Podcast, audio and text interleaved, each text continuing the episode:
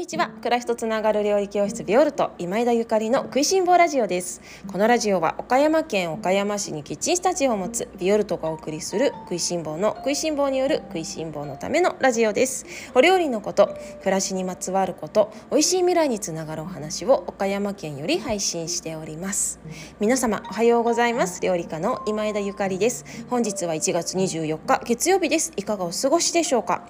今日は私まるを食べ始めてから風知らずですというテーマでおしゃべりをさせていただきます。月曜日となりました。寒いですが今週も1週間頑張っていきましょう。私も料理教室のレッスンがありますのであの体調整えてね皆様の笑顔を見るために台所に立たせていただこういただきたいなと思っております。ご参加の皆様楽しみにお待ちしております、えー、今月は今こそホワイトソースの基本というテーマでレッスンをお送りさせていただいております。えー、っとキッチンスタジオでのレッスンはもちろんオンラインレッスンの方もだいたい同内容で、えー、発売をさせていただいてるんですが今月はもう1月20日にあの発売済みです。気になる方ぜひオンラインショップの方チェックしていただけましたら幸いです。あのオンラインショップの方では単品のオンラインレッスンとそして月々のオンラインチームのご紹介をさせていただいているんですけれども深くあの長く学びたいなっていう方はぜひねあの初月無料のオンラインチームというものも運営しておりますのでこちらめちゃめちゃお得でオンラインレッスンとオンラインサロンを合わせてもうプラスさまざまな特典付きで2980円とあのお買い得な価格となっておりますのであのもう超お買い得な価格となっておりますので気になる方はね是非私背中をボンと押しますのであのチャレンジしてみてください。お試しいただいてねなんかなんか違うかなと思ったら全然やめていただいても大丈夫です。続けていただけたら嬉しいですけどね。そしてキッチンスタジオでの皆様、えー、今月のご参加ね楽しみにお待ちしております。すでにあの来てくださった皆様もいかがだったでしょうか。えー、っとね私2022年はねこのコミュニティ、えー、強化月間強化月間強化年間と、あのー、しようとこの前あのひらめきましてもちろんオンラインでのコミュニティもコミュニティも強化しコミュニティを強化するっていうかみんなをつなげるみんなで仲良くなるみんなでバイブスを上げて何か楽しいことを起こすみたいな あのことを今年はねあの密かな自分の目標として掲げているんですけれどもオンラインとねそのリアルなレッスンっていうのは実はとても密接につながっていましてビオルトのオンラインレッスンにはあのキッチンスタジオでのレッスンにご参加の皆様もご参加くださっているんですよね。であのー、だけどほらキッチンスタジオでのレッスンに参加してるんだったらみんな知り合いなのかって言ったらもちろんそうじゃないわけですね。初めましての方もあのいっぱいいらっしゃるしそれからなんかあの方よく見るけどあの名前は知らないなとかねそういうことがもう多い多いはずなんですよ。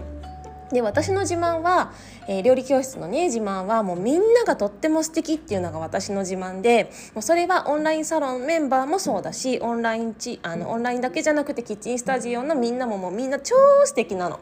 超素敵なのね。だからいやもっとみんなを私くっつけないとなと思ってみんなをつなげないとなと思って、まあ、となっていうのは違うけどつないだら楽しいよなと思って今月から、えー、オンライン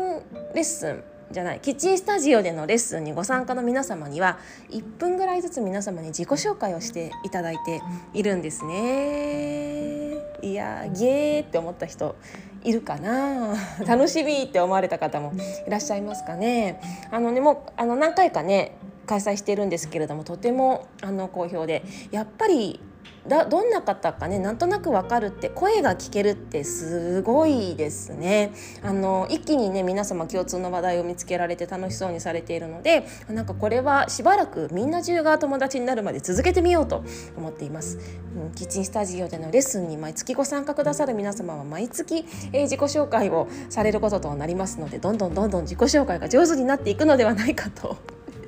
勝手ながらあの思っております。というわけでこれからレッスンご参加の皆様どんなことを話そうかなと思ってねあの来ていただけましたら幸いです。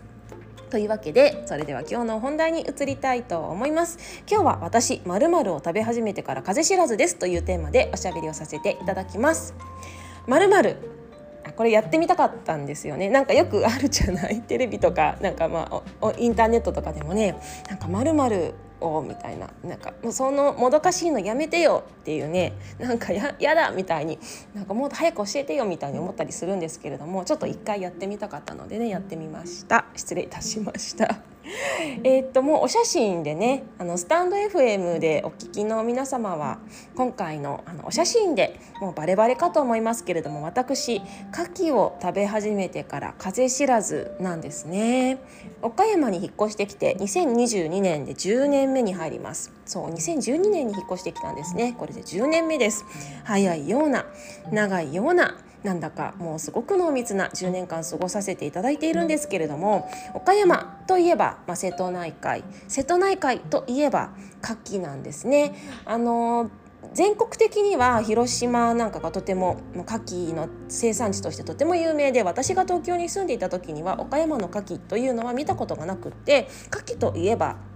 あの広島だよねってだから岡山に来てえー、岡山って牡蠣作ってるんだっていうびっくりっていう感じだったんだけれども岡山もね牡蠣のあの名産地なんですね。であのま牡蠣は好きだったんだけれどもただ、まあね、東京に住んでいたら、まあ、私東京と千葉に住んでたんだけれどもそんなに牡蠣をね食べる食べようっていうことはしょっちゅうではなくってねたまにだったから、まあ、たまに食べるものっていう感覚だったんですけれども岡山に引っ越してきたらねもうほんと11月末ぐらいから、ま、3月牡蠣のシーズンが終わるぐらいまで私はほぼ毎日牡蠣を食べてあの 生きているわけです。でそんな暮らしをし始めてからはたっと止まって考えてみた時にねあれ私牡蠣食べ始めてから全然風邪ひいてないわっていうことに気がついたんですよ。これねあの絶対牡蠣のおかげだと思ってる最近。あの牡蠣にはねもうすごく栄養があるっていうことは皆様もご存知かと思われますがあの思いますけれどもそのよく栄養ドリンクとかに配合されているアミノ酸の一種であるタウリンとかなんかタウリンってめっちゃ聞いたことありますよね。それから、まあ、あのビタミン B1 ビタミン B2 とかねなんかすごく体に良さそうな疲労回復効果ですね豚肉とかにも入ってるって言いますけれども疲労回復効果があったりとかそれからあのー鉄分とか亜鉛とかそういうちょっとみんなが今なんかサプリとかで取り始めているようなそういう栄養価が自然なナチュラルな状態で取れるっていうことなんですよね。であの亜鉛っていうのはかなり日本人不足しがちって言われているんですけれども私牡蠣を毎日食べているので私鉄分亜鉛冬はもうすごいあの人にあげるほどあるんじゃないかなって思ってます。であの亜鉛なんかはね実は味覚をあの研ぎ澄ますと言われていまして聞いたことありますかね？あのなんか最近コロナちゃんのねあの影響で味覚障害なんてあの耳にすることがありますけれどもそのね味覚障害を改善するらしいですよ。そのそれ亜鉛が必要なんだって。で亜鉛っていうのは私たちの体の中で骨とか、まあ、歯とか肝臓腎臓筋肉の中に多くあるものでで本当にあの人間の体を動かすのに維持するためにとっても大事な役割なんだって。でこの亜鉛が不足するとあの味覚がちょっとあの分からなくなるっていうことが起きるそうで困りますね。もう本当に食いしん坊の私たちにとっては味覚が障害が起きて感じなくなるとかちょっと考えにくいですよね。ね。味覚なくなったら困る。ね。ですので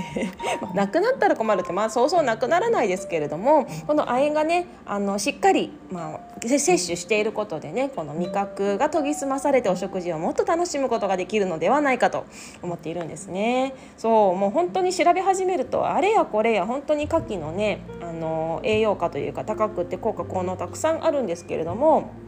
だからこそね私あの冬の季節すごい元気なんだなって思ってます。もう本当に毎日食べてる。であのよく聞かれるのが生食用と加熱用の違いって何なのっていうお話なんですけれども皆様あのお気にされたことありますか？牡蠣を買う時に生食用とかあの加熱用とか書いてある時があるんだけれどもあの今日はこの違いちょこっとだけお話しさせていただきますね。なんか生食用って書いてあるとあのお刺身みたいなイメージあの加熱しなくてもいいだイコールフレッシュ鮮度が良いっていうような感覚をあの持ち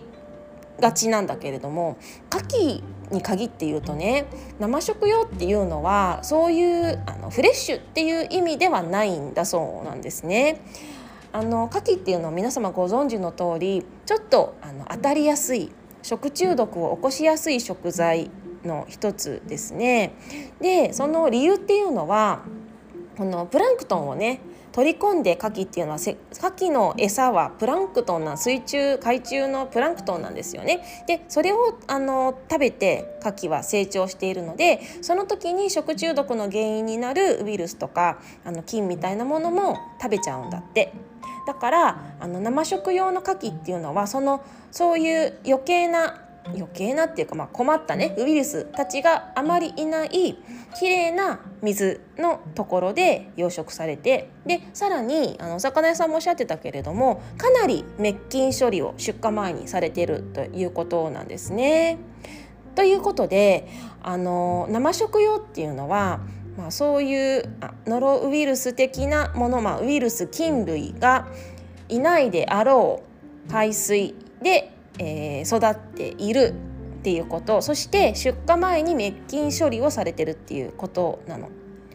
だけどということはやっぱりあの牡蠣っていうのはプランクトンが餌ですから本当はすごくプランクトンの豊富なあの海で、えー、養殖されることで太っていってうまみが強くて美味しくなるんですよね。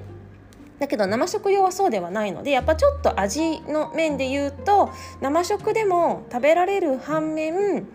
しかも滅菌処理もするのでちょっとうまみが逃げたりとか身が痩せてしまったりとかするそうですね。まあ、私は基本的にはお魚屋さんから直でねもう漁港直ぐらいで買っているので生食用とか加熱用とか書いているものを最近買う機会が、でもまあ私が買ってるのは加熱用ですね。なんですけれどもということでね加熱用の方はね加熱用の方はそういうプランクトンのいっぱいいる海で養殖されていることが多いから大きいし大粒ですねそして食感もよくって味もめちゃくちゃ濃厚だっていうふうに言われているんですね。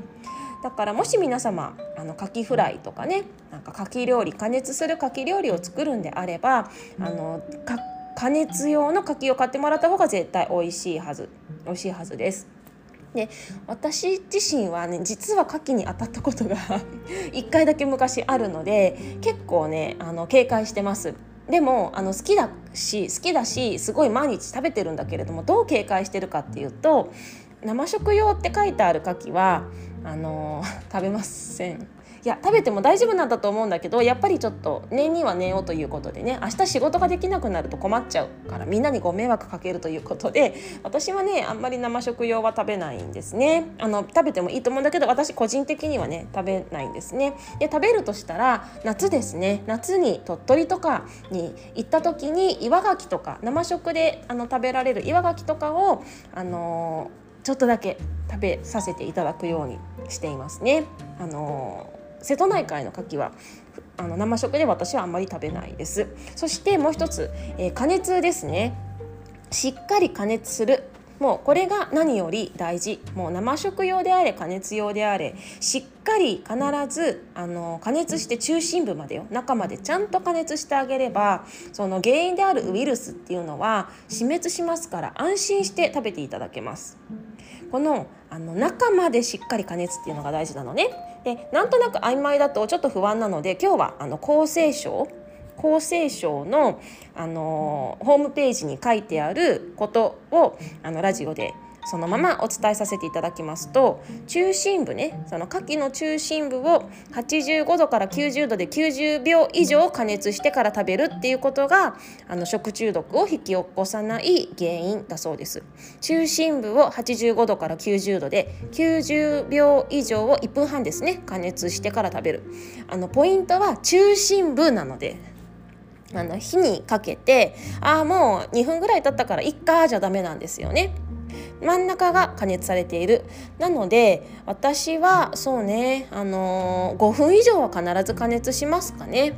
そう優しい火でねあの5分以上は必ず加熱するようにして食べています。そうすればもう全然あの岡山に来てから牡蠣に当たったことは一度もありません。相当食べてるけどね。からそれが心配な方はそのようにしていただけたら安心して食べていただけると思いますよ。えっと先日私殻付き牡蠣のえー、っとね蒸し方の動画を撮りましたなんだか私が蒸すと美味しいと言われることがすごく多くってえー、別に普通なんだけどなと思うんですけれどもあのだったらちょっと牡蠣のねあのあるうちに皆様にご紹介したいと思って動画を撮ったので、えー、っと編集次第なんですけれどもオンラインチームの方に動画載せようと思ってますのでオンラインチームの方楽しみにしていてください。えっとオンライン私のあのビオルトのオンラインショップの方には牡蠣も、えー、牛窓漁港岡山の、えー、瀬戸内市の牛窓漁港からほぼ直送で届く皆様のご自宅に届くような、えーと、牡蠣セットがありますのでもうちょっとゆかりさん私牡蠣食べたくなっちゃったよっていう方はぜひオンラインショップの方見てみてください。えーと、1月のレッスンがまだ終わってないんですが2月は牡蠣料理をご紹介しようと思ってますので、えー、もうねちょっとしばらくね牡蠣談義が続きますが牡蠣好きの方ぜひフォローしていていただけたらと思います。というわけで今日は私まるを食べ始めてから風知らずですというテーマでおしゃべりをさせていただきました。皆様もぜひ冬の味覚楽しんでください。今日も美味しい一日をお過ごしください。暮らしとつながる料理教室ビオルト今枝ゆかりでした。